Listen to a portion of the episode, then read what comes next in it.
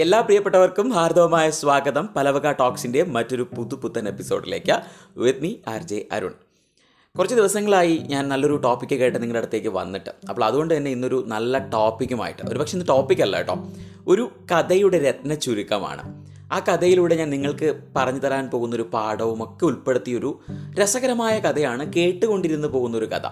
ആരെഴുതിയതാണ് കഥ എന്താണ് എന്നുള്ളതൊക്കെ ഞാൻ ഏറ്റവും ഒടുവിൽ പറയുന്നതാണ്. ഞാൻ ആ കഥ അതുപോലെ അവതരിപ്പിക്കുകയല്ല കേട്ടോ ചെയ്തത് കഥ ഞാൻ വായിച്ചതിൽ നിന്ന് എനിക്ക് ഉൾക്കൊണ്ട പാഠങ്ങളെ നിങ്ങൾക്ക് മുമ്പിൽ അവതരിപ്പിക്കുകയാണ് ചെയ്യുന്നത്. കഥ ഇഷ്ടമുള്ളവരാണ് നമ്മളെല്ലാ പേരും വരും എപ്പിസോഡുകളിൽ മനോഹരമായിട്ടുള്ള കഥകളുമായിട്ട് തന്നെ ഞാൻ ജോയിൻ ചെയ്യും. അതായത് ഒരു വ്യക്തി എഴുതി വച്ചിരിക്കുന്ന കഥയെ അതുപോലെ നിങ്ങൾക്ക് മുമ്പിൽ എത്തിക്കുന്നതായിരിക്കും എന്നാണ് ഞാൻ പറഞ്ഞു വന്നത്. ഇന്ന് പറയാൻ പോകുന്നത് ഒരു പ്രശസ്തനായിട്ടുള്ള വ്യക്തി എഴുതിയ ഒരു അതിപ്രശസ്തമായിട്ടുള്ള ഒരു ചെറുകഥയാണ്. ആ ഒരു ചെറുകഥയാണ് നിങ്ങൾക്ക് മുമ്പിൽ പറയാൻ പോകുന്നത്. കാരണം ഈ ഒരു സിറ്റുവേഷനിലാണ് നിങ്ങളോട് പറയണം തോന്നി. കാരണം ആ ഒരു കഥയ്ക്ക് വ്യക്തമായിട്ടുള്ള ചില നിലപാടുകളുണ്ട്. ഒരു മെസ്സേജ് ഉണ്ട്. അപ്പോൾ എന്തായാലും കഥയിലേക്ക് കടക്കാം. ഈ കഥയിലെ കഥാപാത്രം എന്ന് പറയുന്നത് കുറച്ച് പ്രായമായ ഒരു മനുഷ്യനാണ്. കഥ തുടങ്ങുമ്പോൾ തന്നെ ഈ പ്രായമായ മനുഷ്യൻ വീടിന് പുറത്തേക്ക് വീടിന് പുറത്തേക്ക് എന്ന് പറയുമ്പോൾ നല്ല പുൽത്തകിടിയൊക്കെ ഉള്ളൊരു സ്ഥലമാണ് കേട്ടോ വീടിന്റെ മുൻവശം. അവിടേക്ക് ഇദ്ദേഹം ഇറങ്ങി വരുന്ന കാഴ്ചകളാണ് നമുക്ക് ഈ കഥയിൽ ആദ്യം കാണാൻ സാധിക്കുന്നത്. അദ്ദേഹത്തിന്റെ കയ്യിൽ ഒരു വാക്കിംഗ് സ്റ്റിക്ക് ഉണ്ട്. ആ വാക്കിംഗ് സ്റ്റിക്കിന്റെ കാര്യം പറയുകയാണ് പറയുകയാണെന്നുണ്ടെങ്കിൽ അതൊരു സ്വർണം പൂശിയ വാക്കിംഗ് സ്റ്റിക്കാണ് എന്നുള്ളതാണ് പ്രത്യേകത. ഞാൻ സ്വർണം പൂശിയത് എന്ന് എടുത്തു പറയാൻ കാരണം അദ്ദേഹം എത്രത്തോളം ധനവാനാണ് എന്ന് നിങ്ങളോട് സൂചിപ്പിക്കാൻ വേണ്ടി മാത്രം. അപ്പം അദ്ദേഹം പുറത്തേക്ക് ഇറങ്ങുന്ന സമയത്ത് അദ്ദേഹത്തിനോടൊപ്പം അദ്ദേഹത്തിന്റെ വാലിൽ തൂങ്ങിക്കൊണ്ട് അങ്ങനെ തന്നെ പറയണം. കാരണം ഈ ഒരു ധനികനായിട്ടുള്ള മനുഷ്യന്മാരുടെ പുറകെ എപ്പോഴും ഒരു ഒരാളുണ്ടാകും കൂടെ നടക്കാനൊക്കെ ആയിട്ടല്ലേ അങ്ങനെ ഒരു വ്യക്തി കൂടെ പുറത്തേക്ക് ഇറങ്ങുന്നുണ്ട്. അദ്ദേഹത്തിന്റെ പേര് രാമകൃഷ്ണൻ എന്നാണ് കേട്ടോ. അപ്പം രാമകൃഷ്ണന്റെ കയ്യിൽ ഒരു നല്ല അദ്ദേഹത്തിന് നമ്മുടെ യജമാനിന് കുടിക്കാനുള്ള ഒരു ചൂട് ചായയുണ്ട് കപ്പിൽ അതുപോലെ തന്നെ പത്രമുണ്ട്. അപ്പം യജമാനൻ നടന്ന് പുറത്തേക്ക് ഇറങ്ങുമ്പോൾ ഇദ്ദേഹം നടക്കുന്ന വഴിയിൽ തന്നെ ഈ കാർപ്പറ്റൊക്കെ വിരിച്ചിട്ടുണ്ട്. കാരണം അത്രത്തോളം ധനികനാണ് അദ്ദേഹം. അങ്ങനെ അദ്ദേഹം നടന്ന് പുൽത്തകിടിയുടെ അടുത്ത് പോയിട്ട് അവിടെ ഇട്ടിരുന്ന കസേരയിൽ ഇരിക്കുന്നു. രാമകൃഷ്ണൻ ആ, ആ ഒരു ചായ അവിടുത്തെ ടീ ടേബിളിന്റെ പുറത്ത് വെക്കുന്നു. പത്രം നൽകുന്നു. ഇദ്ദേഹം പത്രം വായിച്ചു തുടങ്ങി. പത്രം വായിച്ചുകൊണ്ടിരിക്കുമ്പോൾ കുറച്ച് ദൂരെയുള്ള ഒരല്പം അദ്ദേഹത്തിന് മുൻപിൽ നിന്ന് അല്പം അകലെയുള്ള അവിടെ ഒരു തത്തക്കൂടുണ്ട്. അവിടേക്ക് നോക്കിയിട്ട് ഈ പ്രായമായ മനുഷ്യൻ രാമകൃഷ്ണനോട് പറയുന്നുണ്ട് രാമകൃഷ്ണ നമ്മൾ ഇന്നാൾ വാങ്ങിയ തത്ത എന്തു പറയുന്നു?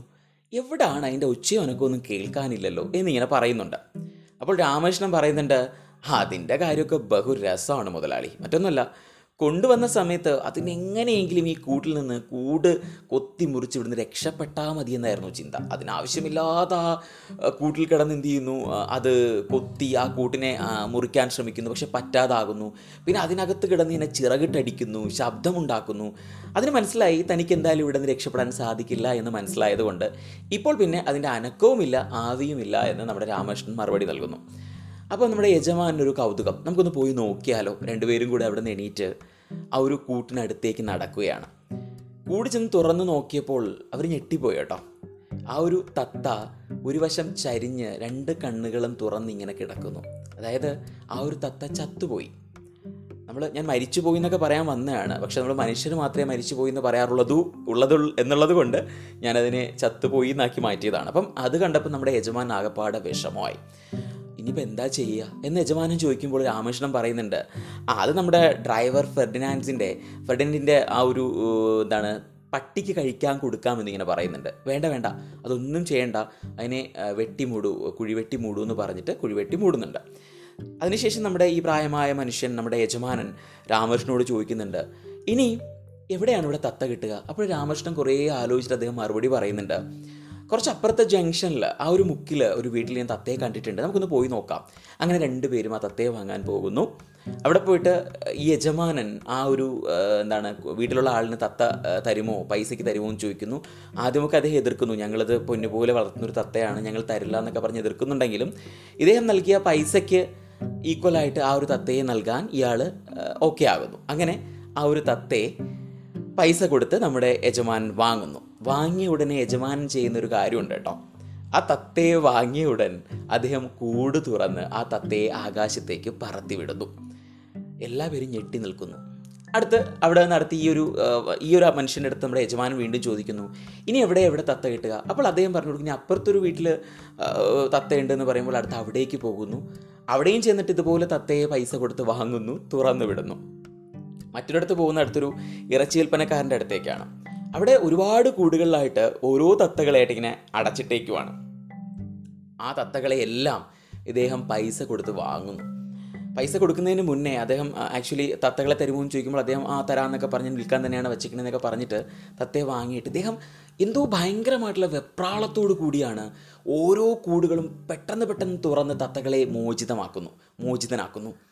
ഈ കൂടുകൾ വെപ്രാളപ്പെട്ട് തുറക്കുമ്പോൾ അദ്ദേഹത്തിന്റെ കൈയൊക്കെ അകപ്പാടെ പൊട്ടി ഒലിക്കുന്നുണ്ട്. ബ്ലഡൊക്കെ ഒരുപാട് വരുന്നുണ്ട്. കാരണം അത്രത്തോളം ഒരു വെപ്രാളത്തോടു കൂടിയാണ് അദ്ദേഹം ഇത് ചെയ്യുന്നത്. എന്നിട്ട് അദ്ദേഹം കാറിലേക്ക് പോയിട്ട് എന്താണ് നമ്മുടെ ഇതുണ്ടല്ലോ ചെക്ക് ഉണ്ടല്ലോ. ചെക്ക് ബുക്ക് എടുത്ത് അദ്ദേഹത്തിന് പൈസ എഴുതി കൊടുക്കുന്നു.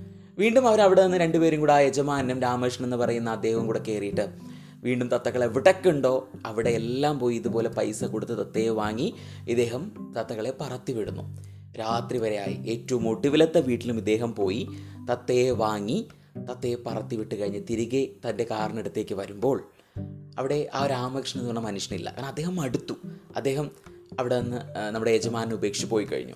ഇദ്ദേഹം സ്വന്തമായിട്ട് ഡ്രൈവിംഗ് സീറ്റിലേക്ക് കയറി ഇരുന്നിട്ട് സ്വന്തമായിട്ട് ഇങ്ങനെ ഒന്ന് താൻ എന്തോ നല്ല പ്രവൃത്തി ചെയ്തു എന്നുള്ള ഇതിൽ ആശ്വസിച്ചുകൊണ്ട് അദ്ദേഹം ഇങ്ങനെ ആ ഒരു എന്താണ് ഡ്രൈവിംഗ് സീറ്റിലേക്ക് ഇങ്ങനെ തല ചായ്ച്ചങ്ങിരിക്കുന്നു അതായത് അദ്ദേഹം മരിക്കുന്നു. ഇദ്ദേഹം മരിക്കുന്ന സമയത്ത് അദ്ദേഹത്തിന്റെ കാറിന് മുകളിൽ ആകാശത്ത് ഇദ്ദേഹം മോചിതനാക്കിയിട്ടുള്ള മോചിതമാക്കിയിട്ടുള്ള ആ തത്തകളെല്ലാം വട്ടമിട്ട് ശബ്ദമുണ്ടാക്കിക്കൊണ്ട് പറക്കുന്നു. ഇതാണ് ഈ കഥയുടെ ഒരു സാരാംശം. അതായത് കഥ ഇത്രയുമാണ് രത്ന ചുരുക്കം ഇത്രയുമാണ്. ഇത് നമുക്കെല്ലാം പ്രിയപ്പെട്ട നമ്മുടെ സ്വന്തം എം മുകുന്ദന്റെ കഥയായിട്ടുള്ള തത്തകൾ എന്ന് പറയുന്ന ആ ഒരു കഥയുടെ ഒരു ചുരുക്കമാണ് തത്ത എന്ന് പറയുന്ന ആ ഒരു കഥയുടെ ചുരുക്കമാണ്. ഞാനിത് വായിച്ചപ്പോൾ എനിക്ക് ഭയങ്കര രസം തോന്നി കേട്ടോ.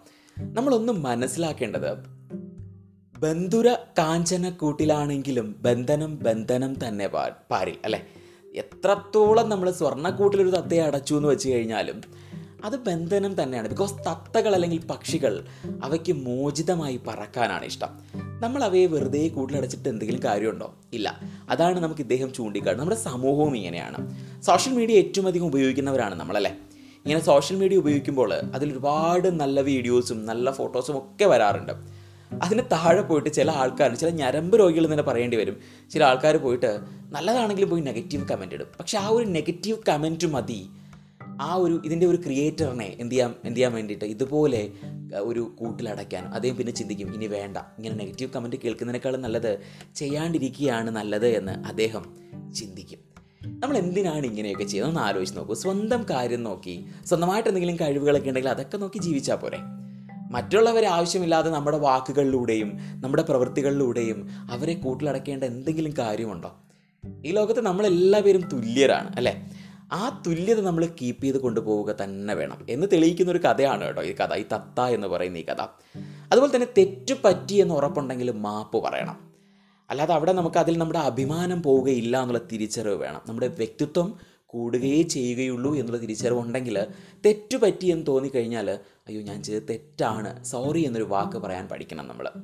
ഇല്ലെങ്കിൽ ഇതുപോലെ പല ആൾക്കാരെയും നമ്മൾ നമ്മൾ അറിഞ്ഞുകൊണ്ടോ അറിയാതെയോ ചെയ്യുന്ന പ്രവൃത്തികളിലൂടെ നമ്മൾ അവരെ എന്ത് ചെയ്യും? കൂട്ടിലടയ്ക്കപ്പെടും ചിലപ്പോൾ അറിഞ്ഞുകൊണ്ടായിരിക്കില്ല. ചിലപ്പോൾ അറിഞ്ഞുകൊണ്ടും ആയിരിക്കാം ഈ ഒരു കഥ നൽകുന്ന ഒരു പാഠവും അത് തന്നെയാണ്. അതായത് ഞാൻ നേരത്തെ സൂചിപ്പിച്ചതുപോലെ ബന്ധനങ്ങളെല്ലാം ഇപ്പോഴും ബന്ധനം തന്നെയാണ്. അതിപ്പോൾ എത്രത്തോളം വലിയ സ്നേഹബന്ധം ബന്ധനങ്ങളെന്ന് പറഞ്ഞു കഴിഞ്ഞാലും അതുപോലെ തന്നെ തത്തയെ നമ്മുടെ സ്വർണ കൂട്ടിലടച്ചാലും അതൊരു ബന്ധനം തന്നെയാണ്. ലൈഫിൽ നമ്മൾ എപ്പോഴും തിരിച്ചറിയേണ്ട ഒരു പാഠം കൂടെയാണ് ഇത് എന്ന് ഈ ഒരു തത്ത എന്ന കഥയിലൂടെ നമുക്കെല്ലാം പ്രിയപ്പെട്ട എം മുകുന്ദൻ സാർ പറഞ്ഞു വയ്ക്കുന്നു ഇതുപോലെ ഒരുപാട് കഥകൾ വായിക്കുക കേട്ടോ. അപ്പോൾ നിങ്ങളുടെ അടുത്തേക്ക് ഇനിയിപ്പം വളരെ പെട്ടെന്ന് തന്നെ കുറേ കഥകൾ വരുന്നുണ്ട്.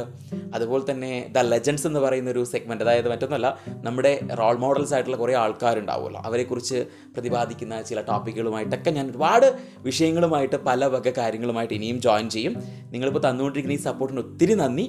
ഇനിയും ഈ സപ്പോർട്ട് വേണം. കേട്ടാൽ മാത്രം പോരാ കേട്ടോ. എല്ലാവരും ഷെയറും കൂടെ ചെയ്യുക. അതുപോലെ തന്നെ എന്തെങ്കിലുമൊക്കെ എന്നോട് സംസാരിക്കാനുണ്ടെന്നുണ്ടെങ്കിൽ ഞാൻ ക്ലബ് ഹൗസിലുണ്ട് അതുപോലെ തന്നെ ഇൻസ്റ്റാഗ്രാമിലുണ്ട്. അതുപോലെ തന്നെ ഫേസ്ബുക്കിലുണ്ട്. അപ്പോൾ ഇങ്ങനെയൊക്കെ വന്ന് എന്നോട് നിങ്ങൾ എന്ത് ചെയ്യാൻ സംസാരിക്കാനും സാധിക്കും. എന്തായാലും ഒത്തിരി സന്തോഷം.